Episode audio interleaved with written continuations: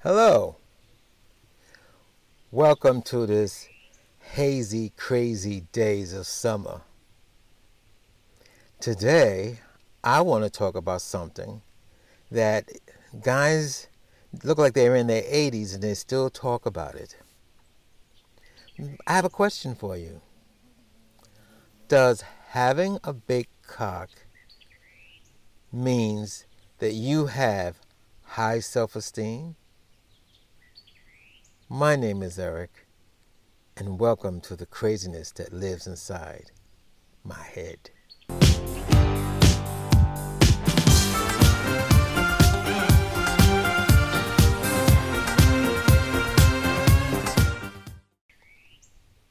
Having all kinds of friends and at all ages is very interesting.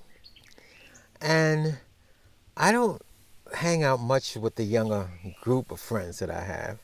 So once in a while we text each other, talk on the phone. How you doing? I'm doing okay. I have more in-depth conversations with the guys. I said from 50s to 80s. And I notice something that's still going on with them and maybe in the gay community that was going on way back in the 70s. And that is dick size. And I'm like, they're still doing it. They're still talking about it. Um, a lot of guys who I know, I have come across a lot of guys in their 70s who was very into the size of their dicks or their cocks or their penises. And now that they're in their 70s, they got ED. And they're embarrassed about it and they're trying their best to um, take Viagra or whatever it is. I had a friend told me about he knows a, a mutual friend of ours who got the pump to pump it up. but I remember back in the 70s that it seems, especially in the gay community, and I've seen it in the straight community too, the size of a man's penis determines his self worth or his self esteem. And you might say, well, that's kind of like, you know, I mean, when you grow up, as I grow up, it doesn't. Basically, yes, I agree with you. Now, since I'm older and I've been experiencing all this, it doesn't. But I just find it very interesting that guys still think that way. Uh, I remember in the 70s when I was in junior high school, we had what was called among the the guys a circle jerk. And of course, there was one guy and me and some others who didn't didn't have the size that this one one guy in our class named Anthony. Anthony was huge and he couldn't have been no more than what 13, 14 years old. And everybody wanted to see Anthony's penis, even the girls. He used to sit in the back of the room, have it out, and the girls used used to go in the back like they have to, because the wardrobe was it the wardrobe closet was in the back. Like they got to get something out of their coat pocket or whatever. All they wanted to do was go back there and check out Anthony's penis. Well, let's talk about Anthony. Anthony was not a good-looking guy. Anthony fit that description. Hung, hung like a horse. Was it ugly as sin? Hung like a horse. Well, that was Anthony. He was ugly as I don't know what, skinny, and that's all he had was the size of his dick was the what made him so popular, you know, made him popular actually. And as we go on, as I got older, and I noticed this that um, like I think I did a podcast when if guy if a guy wants to attract another guy at a sex bar, he would put socks down his his his pants, you know, just just just to get the guy to entice the guy to come in the back room. And then when the guy getting well, I think I've been this. I think I've this happened to me. You go in the back room, as black as as dark as hell. You pull up, you pull the guy's penis out, and it's not as big as as it was when you. I mean, you be like, wow, what happened to this thing? But on the same note, on the same note, talking about penis size, I have met guys, quite a few. Well, I'm gonna say quite a few. Well, there were two or three of them, who was just the opposite. They were embarrassed to have such a big penis, a big cock. They were embarrassed about it. Um, and, I couldn't understand why they're so embarrassed. And a, well, the embarrassment came because when we got into it, you know, the kissing and the hugging, and it came down to do you know what, they would apologize, maybe, are very apologetic, you know, apologetic, apologetic about, um, I'm, you know, I don't want to hurt you, and I don't want to do this, and blah blah blah blah blah blah, and I thought that was very like, wow, I mean that's very nice. Now I don't want to get hurt, but that I realized that was, that was very, I don't know what that word. Um, I mean, when you somebody think about your your safety and your and your and your pleasure, because a lot of these guys who got who got those big things, all they think about. I had one. He he works out at the gym. He came home with me, and um, I'm I thought maybe he you know the way he was carrying on that maybe you know he thought that I may have you know you know what I mean, um, you know already be satisfied and but he he he yelled at me. He said, "I don't care about you," because I was trying to tell him that I've already um, jerk, you know, what's that word I'm looking for? I'm trying to be nice here, people. I already came. Can't be. Nice. I just got to use the freaking words. They're trying to be telling that I thought I thought maybe he thought I came already. He said, "I don't care about you. It's all about me." And then I got like I was petrified. Not petrified. I was like I kind of was shocked when somebody tell you in your face, it ain't about you, it's about them. And then I got that's when how you said the light went off. And then I start thinking about all these guys that walk around this planet who have these big humongous dicks. Do they think about the other person they're trying to satisfy? Or is all about their satisfaction? And I have noticed that my ex, who I'm gonna name who I'm gonna leave nameless, um, we lived together for five months. The most we lived together was five months. He was a whore. I mean, you can't live with someone and all of a sudden every other day the phone is ringing for the, for their boyfriend, and I'll be like, "You mean your boyfriend? He's staying. He's living with me. I'm the one who's putting a roof over his head and putting food in his stomach. That's my boyfriend."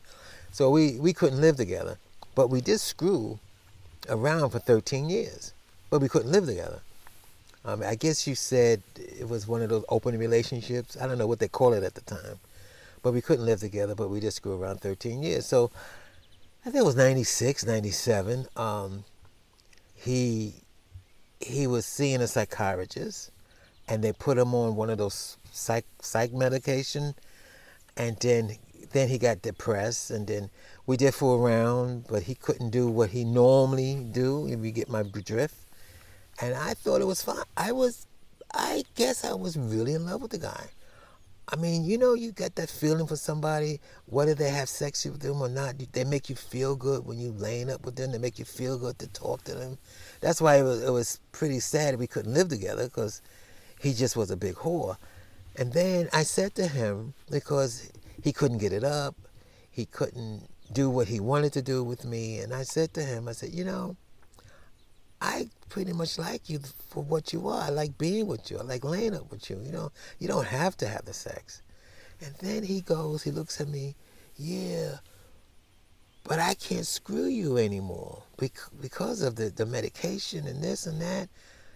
And I said to him, but I was, I'm in love with you just, just, just for you.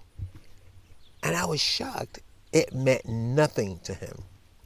So all I was to him, and this is how I took it, when he still was depressed because he couldn't screw me. So all I was to him was a piece of ass. And that's when my my my my whole outlook on these freaking guys that walk the planet with these big dicks change. Because I look at it this way. You get people who's in love with you. If I told you I'm in love with you, and I'm telling you, I don't care if your dick is big. I don't care if you can't get it up.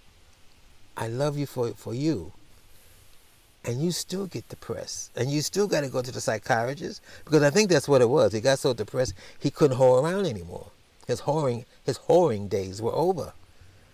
Actually, he was only he was only in his 40s, and his whoring days were over. I guess that is depressing. In your 40s and you can't whore around anymore. Well, I'm going to tell you something. He did it to himself. I mean, I remember when we first met. Maybe it was like, exciting because when we first met, the first time we did fool around, he had this big vein in his penis. He claimed he was a heroin addict. He claimed that's that's what that's that was the only vein in his body that didn't that he could use to shoot up heroin. Isn't that crazy? And I'm crazy.